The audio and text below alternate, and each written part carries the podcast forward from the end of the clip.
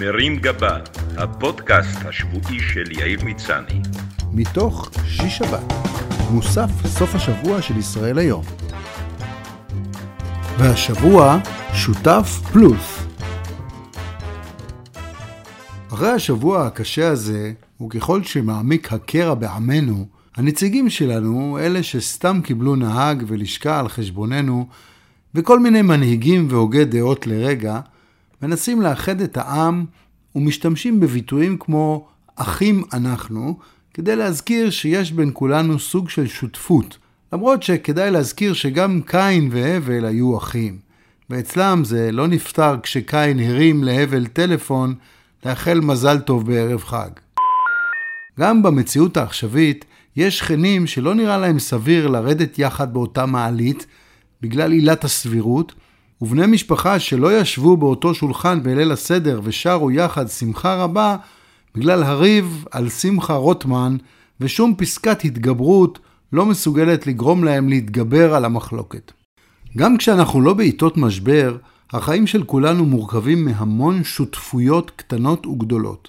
משפחתיות, חברתיות ועסקיות, ובכולן רצוי למצוא את הדרך לחיות באיזון ובהרמוניה כדי שהן לא יסתיימו רע עם סכסוך שותפים של שנים בבתי משפט, שהיחידים שייהנו ממנו הם השותפים במשרדי עורכי הדין שינהלו את התיק. רוב תושבי המדינה שותפים לרצון בחיים טובים, בשקט ובשלווה, אבל יש לנו מחלוקות לגבי הדרך הנכונה לנהל את השותפות הזו. מי צריכים לשבת במועצת המנהלים, ומה יהיה הרכב הוועדה למינוי שותפים? המחאה של החודשים האחרונים נובעת מאי שביעות רצון של חלק מבעלי המניות בשותפות מדרך קבלת ההחלטות, חלוקת התקציבים והשוויון בנטל, וככל שעובר הזמן ואף אחד למעלה לא מתעשת, יותר ויותר אנשים מדברים על פירוק השותפות של חברת עם ישראל בעם. החלטתי לצאת ולבדוק איזה שותפויות יש, איזו מהן עדיפה ובאיזה שותפות אפשר לתרום הכי פחות ועדיין להישאר שותף שווה ברווחים. Right. השותפות החברתית המפורסמת ביותר בעולם הייתה השותפות של הקיבוצים, שהיו סמל ישראלי ייחודי של עבודה משותפת ברפת, לינה משותפת בבתי הילדים, סעודה משותפת בחדר האוכל ומקלחות משותפות. לצערנו המודל הזה לא החזיק לאורך זמן, כשהתברר שהוא גם משאיר אחריו טראומות משותפות, וחוץ מהקיבוצים עצמם שהם כבר הרבה פחות שיתופיים, נותרנו עם זיכרונות משותפים מהגבעטרון, בלדה לעוזב קיבוץ, ומתנדבים ומתנדבות שבאו לקטוף מישמיש תמורת חוויה שיתופית.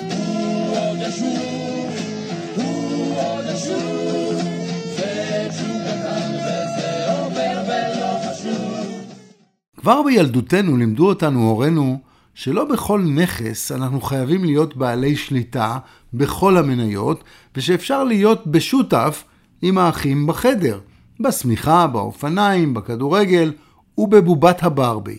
עד היום לא ברור אם המוטיבציה שלהם נבעה ממניעים פדגוגיים או מקמצנות. גם בבית הספר הייתה שיתופיות, והיו כמוני מי שנהגו להגיע לכיתה עשר דקות לפני הזמן ולהעתיק באופן שיתופי את שיעורי הבית ממישהו שכן קרא את החומר והבין על מה מדובר. Really intelligent, educated and well read. שיא השיתוף היה בזמן מבחנים, שבהם אם ישבת על יד חבר עם איי-קיו גבוה ונכונות לשתף, זכית בתשובות הנכונות, למרות שחשבת שמתומן זה מישהו שאכל יותר מדי ג'חנון ונהיה תימני. כשהתחלנו לעשן סיגריות ולקנות אותן בעצמנו, גילינו שיש לנו שותפים לקופסה. אלה שלא קונים סיגריות מסיבות עקרוניות, אבל אין להם בעיה עקרונית לעשן את שלנו. כנראה בגלל שהם דואגים למצב הריאות שלנו. Thank you. בשירות הצבאי לימדו אותנו איך להסתדר עם שותף לאוהל סיירים וההרגלים ההיגייניים שלו, ואחר כך איך להיות שותף לאלונקה, לטנק ולנגמש, ולהשתדל לא לירות בתוכו, וגם איך להחריש בלילה ופלה כדי לא לשתף אותה עם השותפים.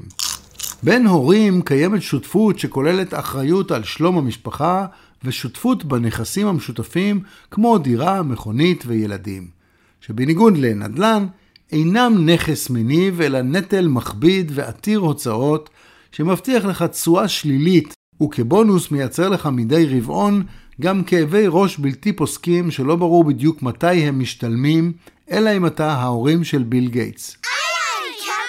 בשלב מסוים במהלך שנותיך כהורה, אתה מגלה שבוצעה בשותפות המשפחתית השתלטות עוינת ומניותיך דוללו. לפתע ילדיך הופכים לשותפים שלך בנכסים שהיית בטוח שהם רק שלך, כמו המקרר, התכנים שתראה בטלוויזיה, הרכב המשפחתי, הארנק שלך וכרטיסי האשראי. הבעיה היא שהשותפים החדשים הם מה שמכונה שותפים שקטים, והם לא משתתפים בהוצאות השוטפות, אלא רק ברווחים. וכשמגיעים אליהם חברים, הם גם הופכים להיות השותפים השקטים הכי רועשים שיש. כשהילדים מתבגרים ונמאס להם לשמוע את הטפות המוסר שלך, הם עוברים לגור בדירת שותפים ומגלים שהשותפות הקודמת שבה הכינו להם אוכל, כיבסו להם ומימנו להם תחבורה ללא תמורה, לא הייתה גרועה כל כך. ואתה נאלץ להיות שותף בתשלום שכר הדירה של דירת השותפים.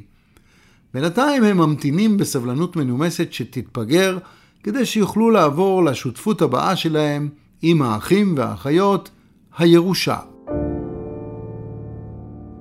המהפכה הדיגיטלית טרפה את הקלפים בכל מה שקשור לענייני השיתוף, וממשהו שמזוהה עם דגניה ב' הוא נהיה גורם מרכזי בעידן ההייטק. מי שמסתובב ברשתות החברתיות יתקשה להימנע מלהפוך להיות שותף בחוויות שאנשים זרים משתפים עם כל העולם, כולל מה הם אכלו, איפה הם נפשו ועם מי הם עשו אתמול אמבטיה משותפת.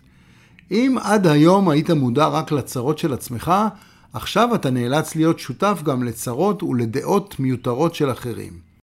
ברוב המקרים אתה שותף פסיבי, אם כי בעידן החדש מצופה ממך להשתתף דרך חיזוק חיובי בצורת אצבע וירטואלית, לב אדום או שתי כפות ידיים מחוברות שמשמעותן היא אני מתפלל שבחיים אני לא אצטרך יותר לקרוא את בלבולי המוח המשמימים שלך. גם בעולם הטלוויזיה מלעיטים אותנו בתוכניות כמו מחוברים או משפחת קרדשיאן, שיש בהם אלמנט שיתופי בולט. חבל רק שהאחיות קרדשיאן לא הולכות עם זה עד הסוף ומשתפות אותנו גם ביתרת העו"ש שלהן. האינטרנט לימד אותנו לשתף מסמכים וקבצים, ותוכנות שיתוף קבצי המוזיקה הפכו את צרכני המוזיקה לשותפים של האומנים אבל כאלה שלא משלמים לבעל הנכס, האומן, שום תמלוגים. ייי! בעולם השיתוף הווירטואלי יש גם רכבים, אופניים וקורקינטים שיתופיים.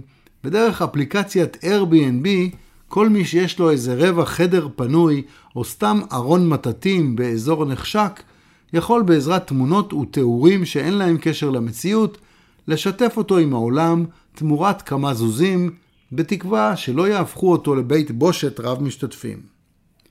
גם עולם הפשע לא פוסח על השימוש בשותפים, ומכאן הגיעו המושגים שותף לפשע ושותף לדבר עבירה, שאם הוא פתח עליך, יהיה לך בקרוב גם שותף לתא בכלא.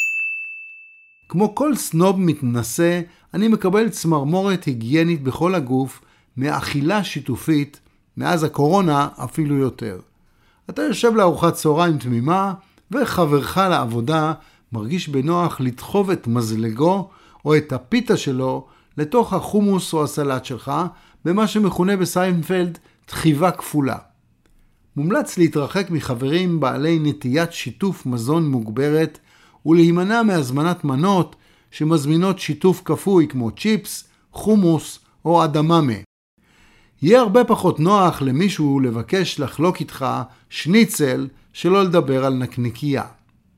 כמובן שאם מי שאוכל לך מהצ'יפס הוא בעל יאכטה או בית קיץ בקריבים שמשתף אותך בחופשת הקיץ השנתית שלו, טוב תעשה אם תתגבר על הבחילה, תגייס את הסטנדרטים הכפולים שלך ותגיד מיד שאין לך שום בעיה לחלוק ובכלל אתה תומך נלהב בשותפויות בתחום המזון או בשותפויות בכלל. שבת שלום. מרים גבה, הפודקאסט השבועי של יאיר מצני. מתוך שיש שבת, מוסף סוף השבוע של ישראל היום.